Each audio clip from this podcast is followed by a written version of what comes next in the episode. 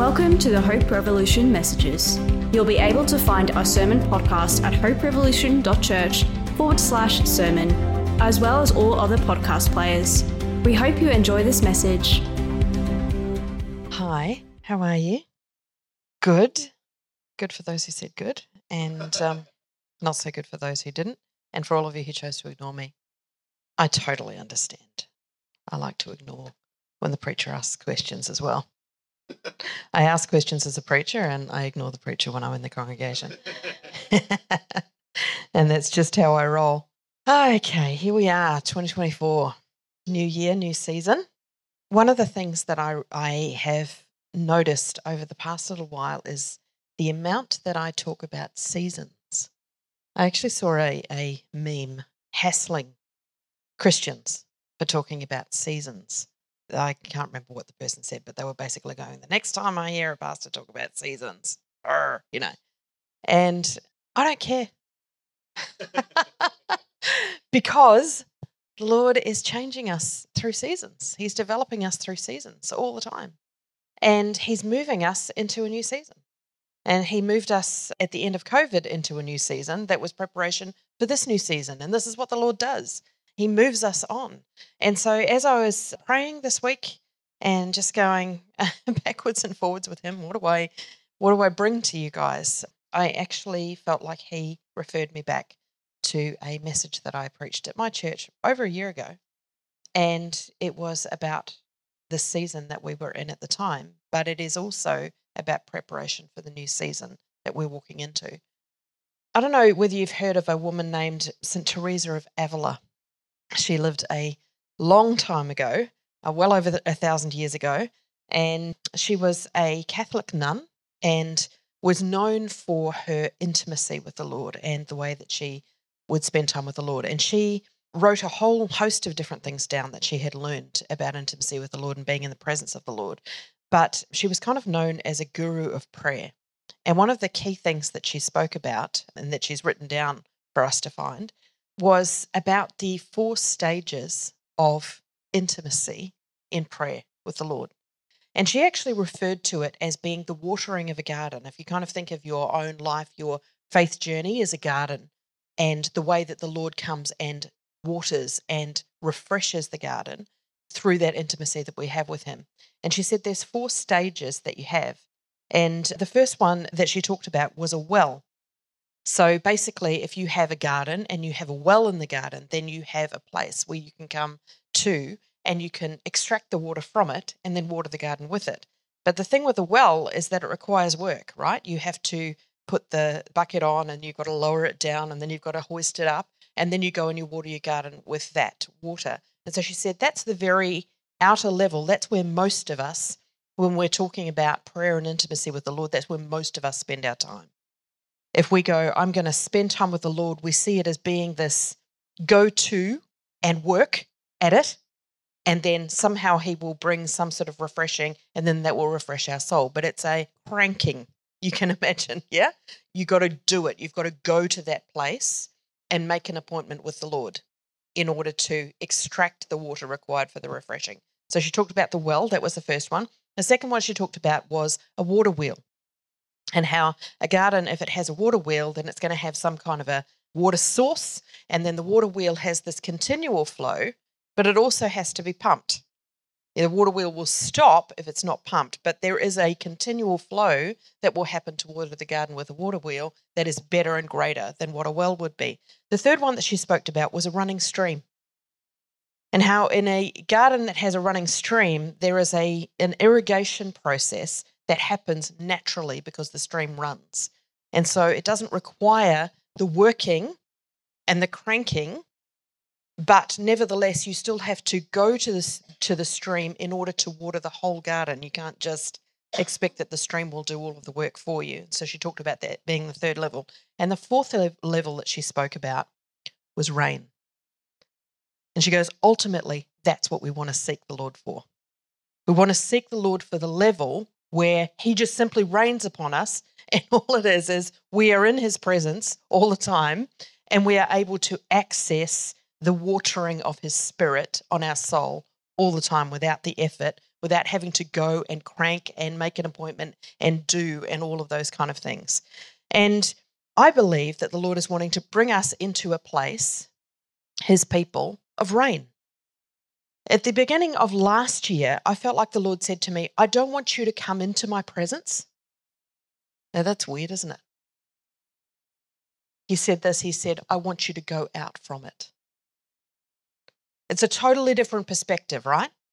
Actually, spend all of your life in the presence of God, live from a place of being in the presence of God, and then go out from that place to minister to people, as opposed to live your life outside the presence of God, do all of your work in your ministry or whatever, and then run into the presence of God for some kind of relief or refreshing, right? So, if we're actually talking about St. Teresa of Avila's the way that she spoke about this intimacy, it's the same thing. What it's saying is, Lord, I want to be constantly in your presence. I want for you to be constantly raining upon me so that I don't have to rush to you for refreshing, but it's something that you just do because of the Spirit of God in my life, in my world. I'm constantly in that place. It means actually changing our mind and coming to a place where we go, I'm going to go to sleep in his presence. I'm going to wake up in his presence. If I wake up in the middle of the night, I'm going to ask for him to speak to me. He's doing that at the moment. It's crazy. Going, would you just let me sleep? No, he wakes me up at five o'clock in the morning. And what I would do is I would go, normally, is I would go, it's five o'clock in the morning, I'm going back to sleep.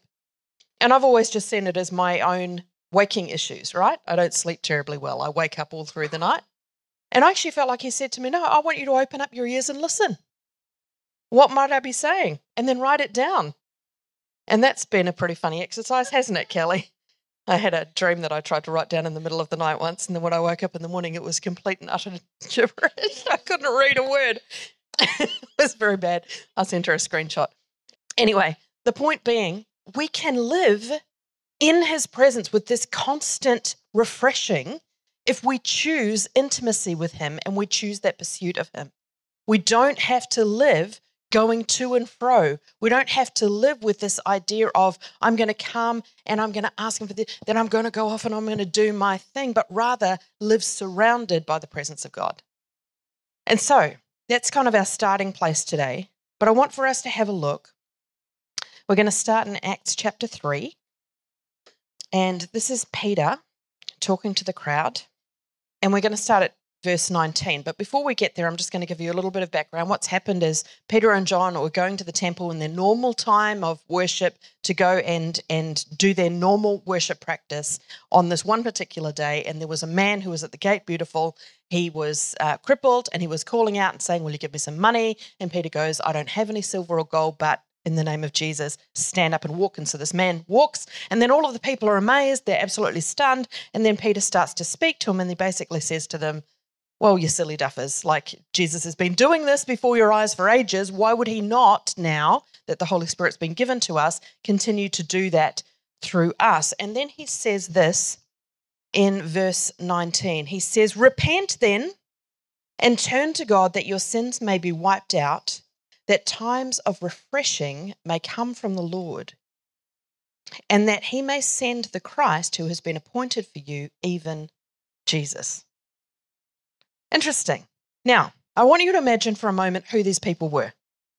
They were in the temple courts, they were Jewish people, and he's having this conversation with them, boldly proclaiming who Jesus is after healing this guy.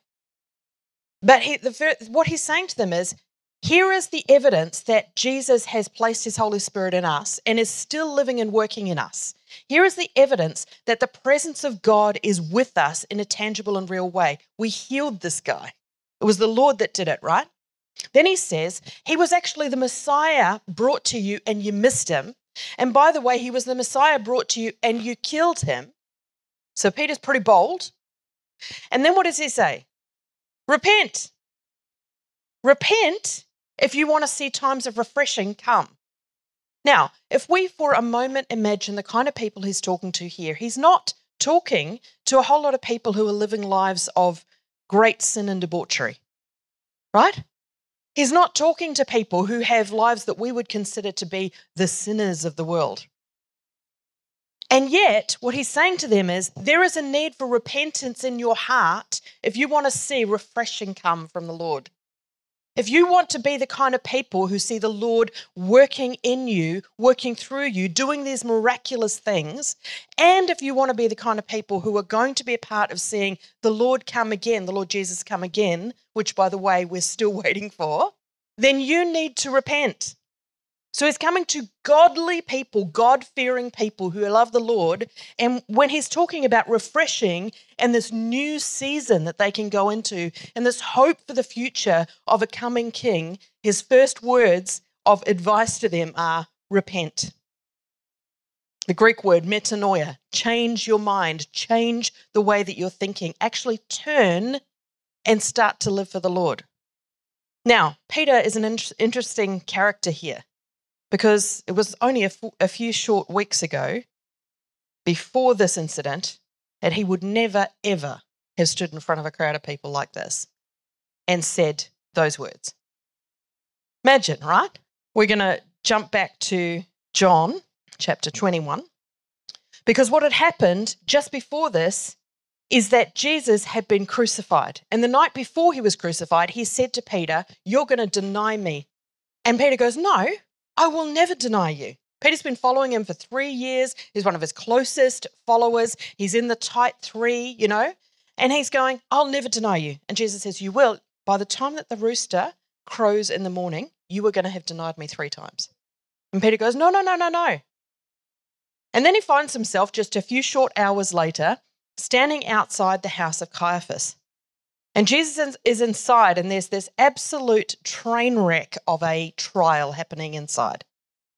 And they're calling him all of this stuff, and they're bringing in all of these false witnesses, and they're, they're trying to pin everything on Jesus. And Peter's out in the courtyard, and he's going, I just want to see what's happening. And he's probably trying to stand somewhere near the corner so that no one will notice him. But he gets asked by some people, Hang on, aren't you one of his disciples? And he goes, No, he gets asked again. He's like, no, I've, I've never heard, never heard of him. And then they go, well, you're a Galilean. And he goes, no, no, he's, oh, seriously, I'm not, right? And he denies him three times. And then the rooster crows. And he realizes the man that I pledged my life to, my Lord, the one who I stood in front of and said, You are God. I just denied I knew him to a perfect stranger. And so we find ourselves in John chapter 21, and it says, Afterward, this is after Jesus had risen from the dead, Jesus appeared again to his disciples by the Sea of Tiberias, that's the Sea of Galilee. It happened this way Simon Peter, Thomas, called Didymus, Nathanael from Cana in Galilee, the sons of Zebedee, and two other disciples were together. I'm going out to fish, Simon Peter told them. And they said, We'll go with you. So they went out and they got into the boat, but that night they caught nothing. Early in the morning, Jesus stood on the shore, but the disciples did not realize that it was Jesus. And he called out to them, Friends, haven't you any fish? No, they answered.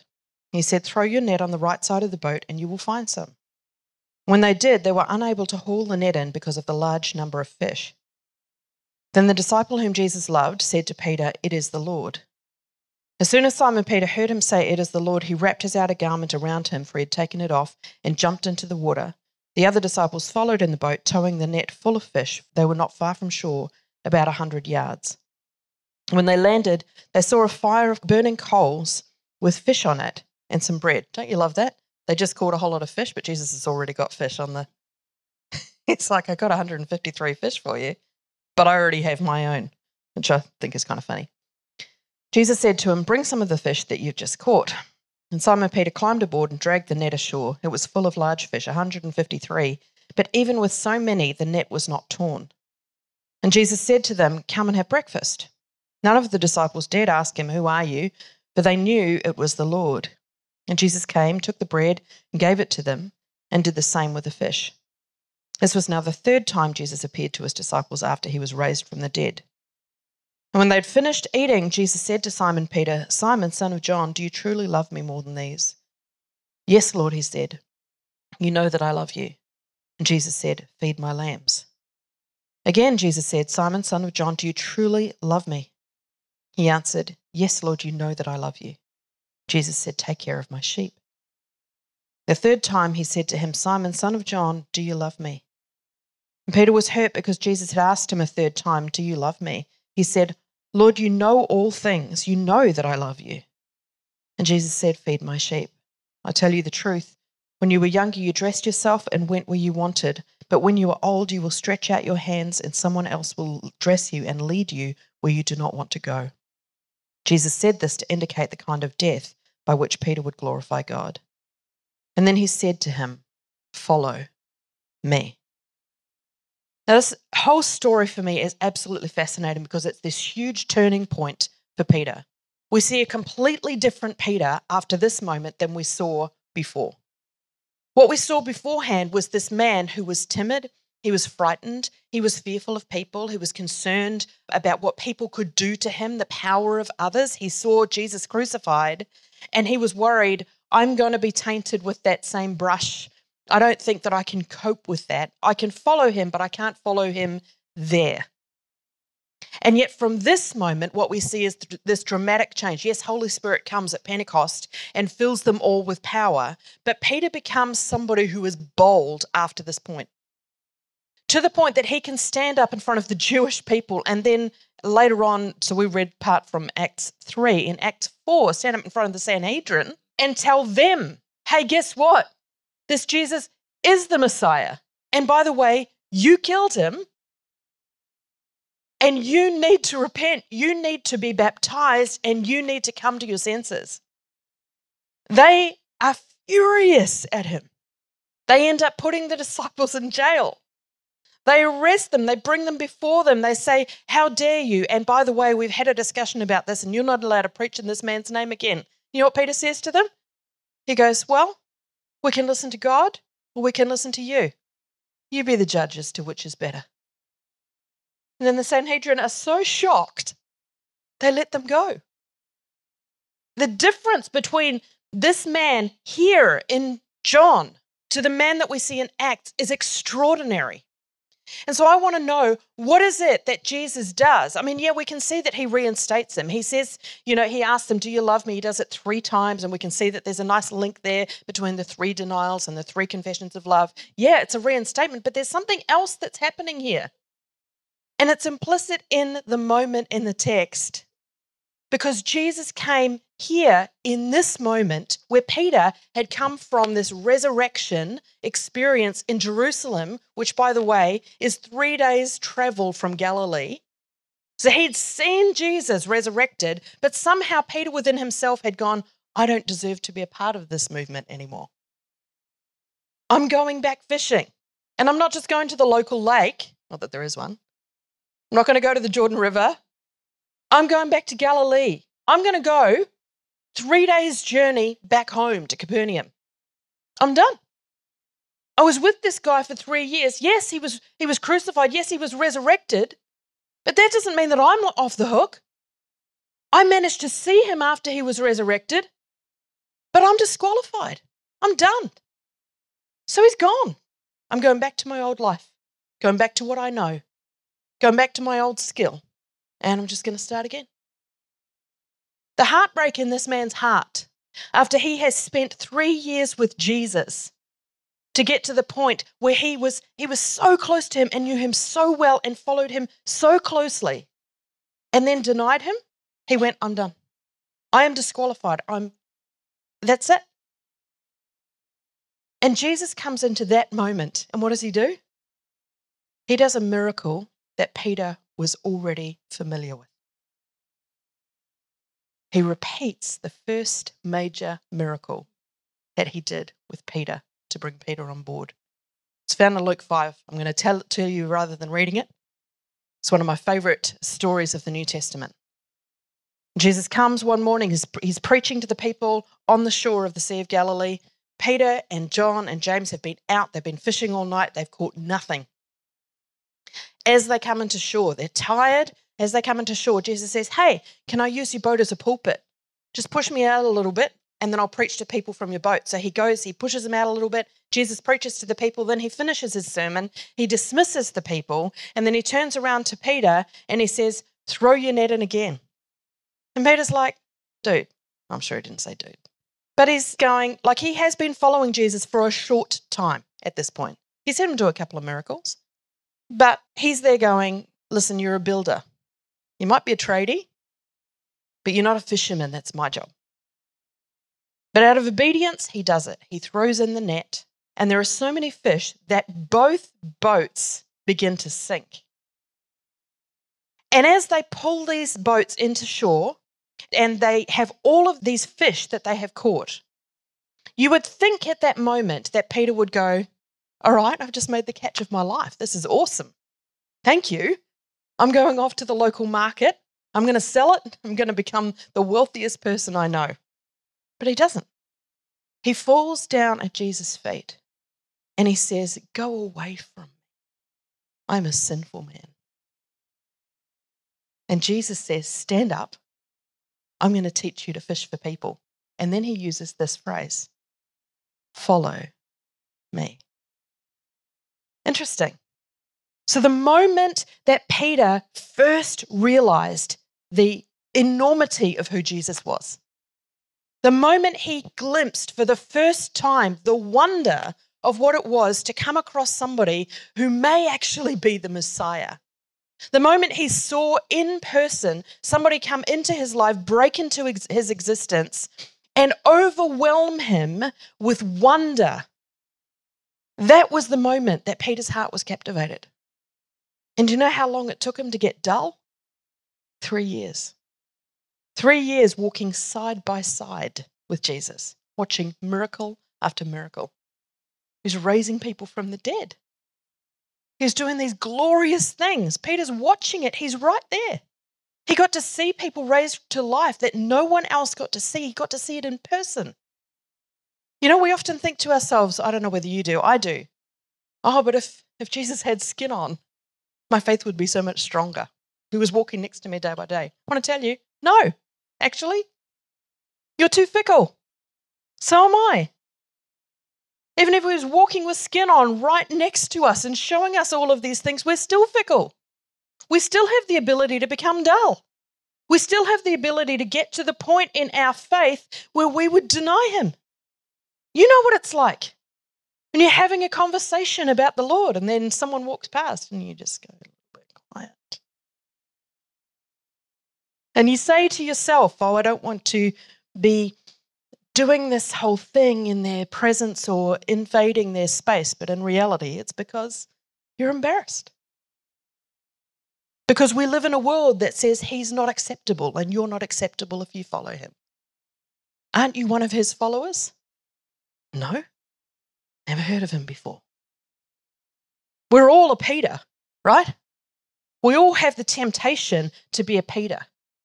We're all people who come to this place where we accept the Lord. We come on our knees before Him. We fall at His feet and we say, You are the most amazing, wondrous person. I have met God and I'm going to give you my life. And then we all go through stages where we start to consider denying Him. So, what does Jesus do? He takes Peter back to the beginning.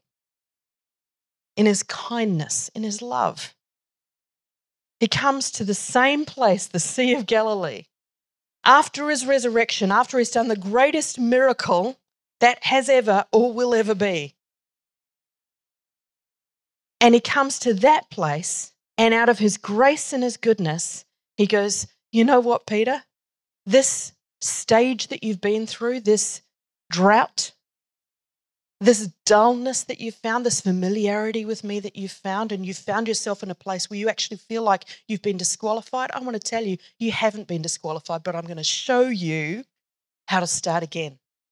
And how you start is to go back to the beginning and actually fall in wonder and awe before my feet. I want to remind you about the beginning of the journey. The very first time that you looked at me, the very first time that you gazed upon me, the very first time that you saw me for who I was. And what was your response? Your response was, Get away from me. I am a sinner. He brings Peter to that point of recognizing his own failing. But then what does he say at the end? Follow me. That's the reinstatement. That's the moment of reinstatement. Yeah, Peter has to confess his love for Jesus three times. He has to go through that process, but it's not until Jesus repeats those words that he said back in Luke chapter 5 to him that Peter knows I'm not disqualified. He says, Follow me. He doesn't just repeat the miracle, he repeats the command, and the command is an invitation. The command is saying, You are assigned to be mine, and I am going to teach you how to fish for people. It's that same reminder follow me. And so, what we see then as we jump forward after the ascension, after Holy Spirit has been given at Pentecost, is a totally changed Peter because he realizes that the invitation is for him even when he fails. And the invitation is for him even after he's become dull. The invitation doesn't expire. Jesus is saying, I asked you to follow me once, and that's continuing on. It doesn't matter what you've done, you are mine. And we don't see Peter another time, we see Peter fail again, but we don't see Peter another time get to a point where he goes, I'm disqualified. I can't do this anymore. Even when he's chastised by Paul, he's back in line, back in the fold, recognizing this is who God has called me to be, and this is what I'm going to do with my life. So, as he stands up in front of the Jewish people and he says to them, Repent, therefore, that times of refreshing will come to you, it's because he has experienced it and he knows what that is like. There is something that the Lord is wanting to do in us, his people. He's been leading us through this for the past couple of years. And it's bringing us to the place of repentance. There's been this weird season, I think, for a couple of decades in the Western church where confession and repentance has kind of been put on the back burner. When we talk about the goodness of God and the grace of God and the presence of God and the glory of God, and we, we go into the blessing of God, we go into that kind of place, all of the good things, you know, that sound all positive. And repentance sounds like one of those negative things. And confession sounds like one of those negative things. Those, you know, it's not rainbows and buttercups. And, and so we push it to the side.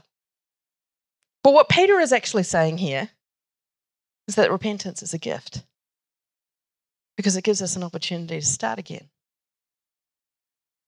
Repentance is a gift from the Lord because we can be cleansed and we can be whole. Repentance is a gift from the Lord because it brings us to newness of life. And it's simply recognizing we will continue to fail. We will continue to become dull.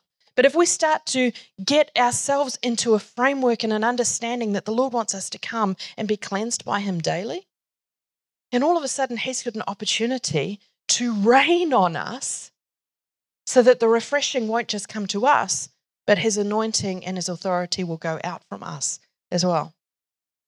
When we got to the end of the COVID season, I went through quite a bit of soul searching. I don't know whether you can think back and recognize some of the soul searching you did as well. But one of the things for me was realizing because I spent so much time chasing after the Lord because I was in a hole, I was in a deep, dark hole. And I realized that I had been doing ministry, a lot of ministry, for a number of years, just from a really complacent place. You know, if Peter was in that dull place, I was in that dull place. And I had been for a number of years. And when ministry is your work, you know, that's really not a good thing. And well, it's not a good thing for anybody, but I just became aware of it. And I had to confess it. I had to repent for my complacency and my apathy. And that I was going through the motions and the business of faith because it was business and it was work and it was a paycheck rather than just being living out of a place of adoration for who Jesus is. There was one time a couple of years ago when I had to confess to the Lord and acknowledge to the Lord that I didn't like people anymore. I genuinely got to a point and a place through the COVID stuff of just not liking people. You know, I had a couple that were okay, but the vast majority of people I just didn't like. I don't want to be around people and want to hear from people. And I thought to myself, most people are just idiots. So How can you minister to people the goodness of God if you don't like people? What is that? So to confess it. Will you give me a hunger and a heart and a passion for people again? He did. It's repentance, right? A change of mind, change of heart, change of attitude.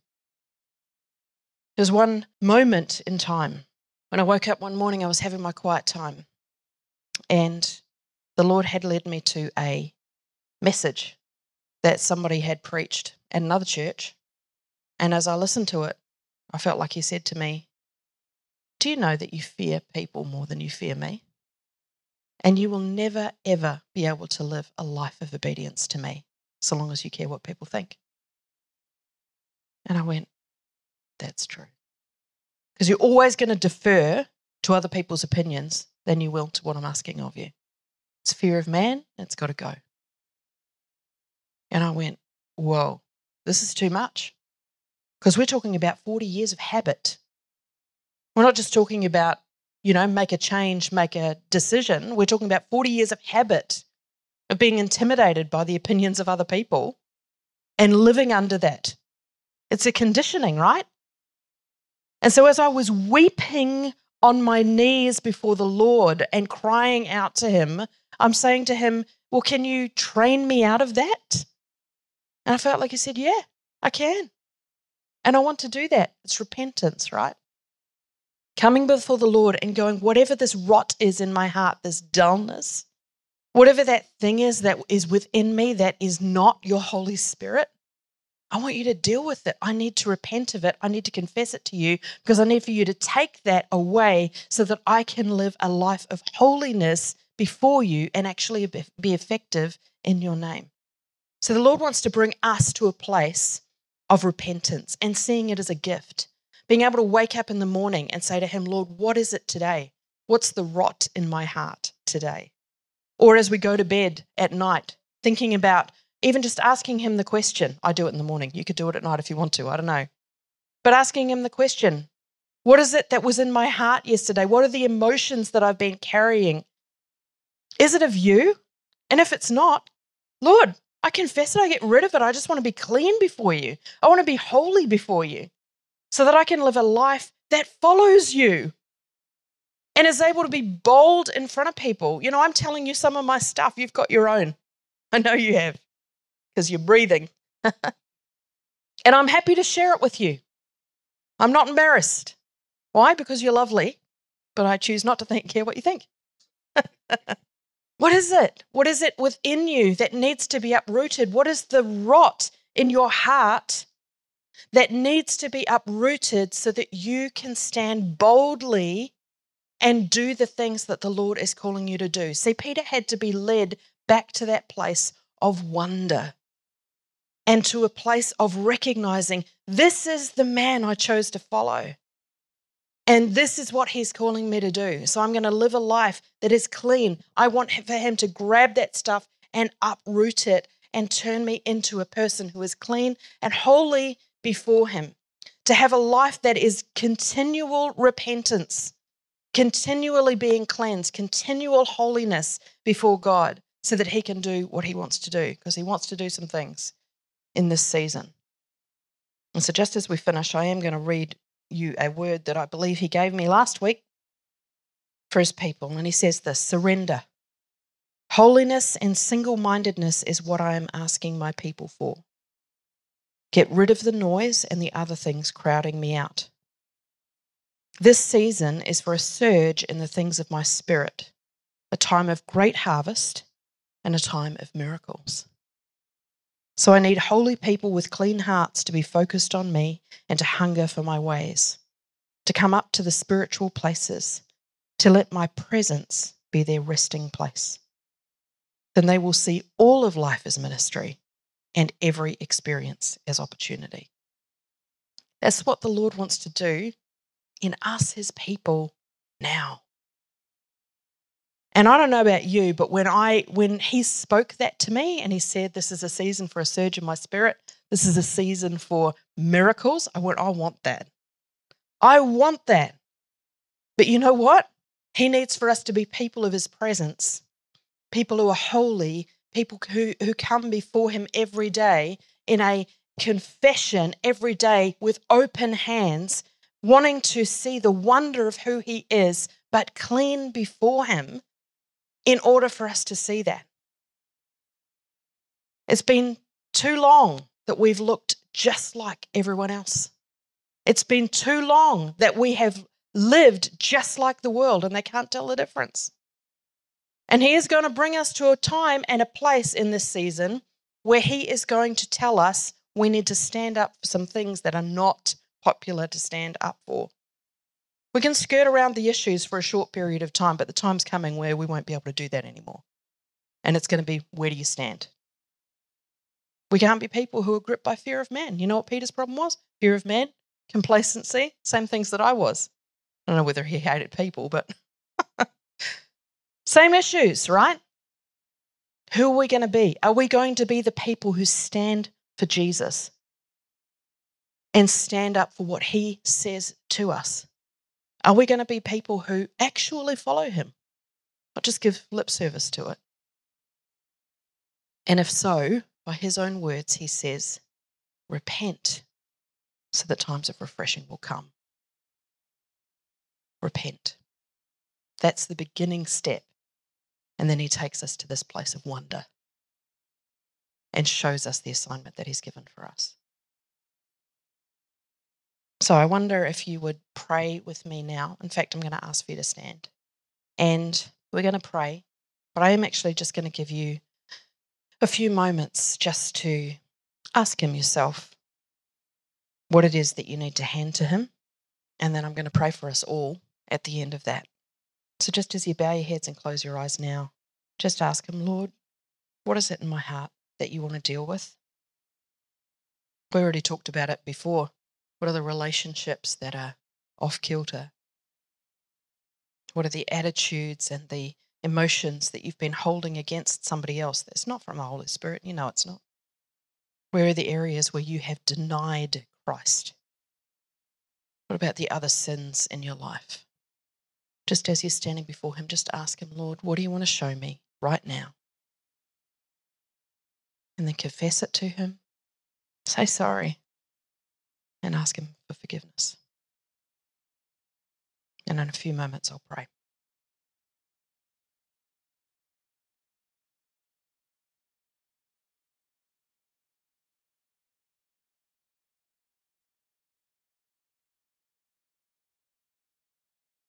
Jesus, I thank you for the cross. And I thank you that you have already done the work for us to be forgiven.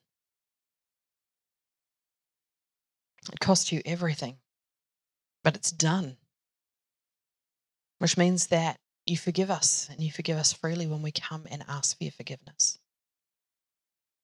And your word says that you will cleanse us from all unrighteousness. When we confess our sins to you, you are faithful to forgive us. So, Lord, we thank you for your forgiveness today. And I pray, Lord, that as we have confessed to you and as you have forgiven us, Lord, I pray that you would take our sin, our sins that we have confessed to you, as far as the east is from the west, never to be seen again. And Lord, that today would be a new beginning, a new opportunity for us to stand with you, to give you our allegiance, to give you our love Lord, that today would be another new beginning for us as your followers, as people who have answered when you said, Follow me. I pray, Lord, that as we choose to follow you, as we seek to do better, I pray that you would continue to amaze us with wonder, that you would continue to inspire us. Lord, that we would be so much more in awe of who you are because of what we get to see you do. I pray, Lord, that for each of us, you would fill us afresh with your Holy Spirit, that we would go from this place full of your authority, full of your joy and your grace and your goodness, but Lord, full of your authority. Lord, that it would ooze out of us in such a compelling way to the people that we come across that they would sense your presence and they would sense your Holy Spirit. I pray, Lord, that as you bring us into situations where you want to move and you want to do miraculous things, that you would build within us a courage that we could never muster up ourselves. Lord, that as you give us your authority, you would also build within us boldness, just like you did with Peter. Just like he didn't only restart and get reinstated, but that he was filled with boldness when the Holy Spirit came upon him. And it was a boldness that meant that he was fearless. Lord, I pray that you would fill us with that boldness as you fill us with your spirit too. That we would be fearless for you. People who stand with you, who know you, who are not dull to you, but who live with passion and integrity and vision and courage and love in a world that desperately needs to know you. Lord, use us, take us, draw us on in what you have. Help us to be people who come to you quickly to confess, to be people who live lives of repentance daily, who see it for the gift that it is, because you are so good. You are so good to continually bring us to that place of new beginnings. We thank you for your kindness. Keep filling us right now, Lord God. You're worthy of it all. You're worthy of it all. For from you are all things, and to you are all things. You deserve the glory. You're worthy, you're worthy of it all. You're worthy of it all. For from you are all things, and to you are all things. You deserve the glory. We honor you, Lord. Amen. Thank you so much for listening. If you have any questions or feedback, please email us at hello at hoperevolution.church.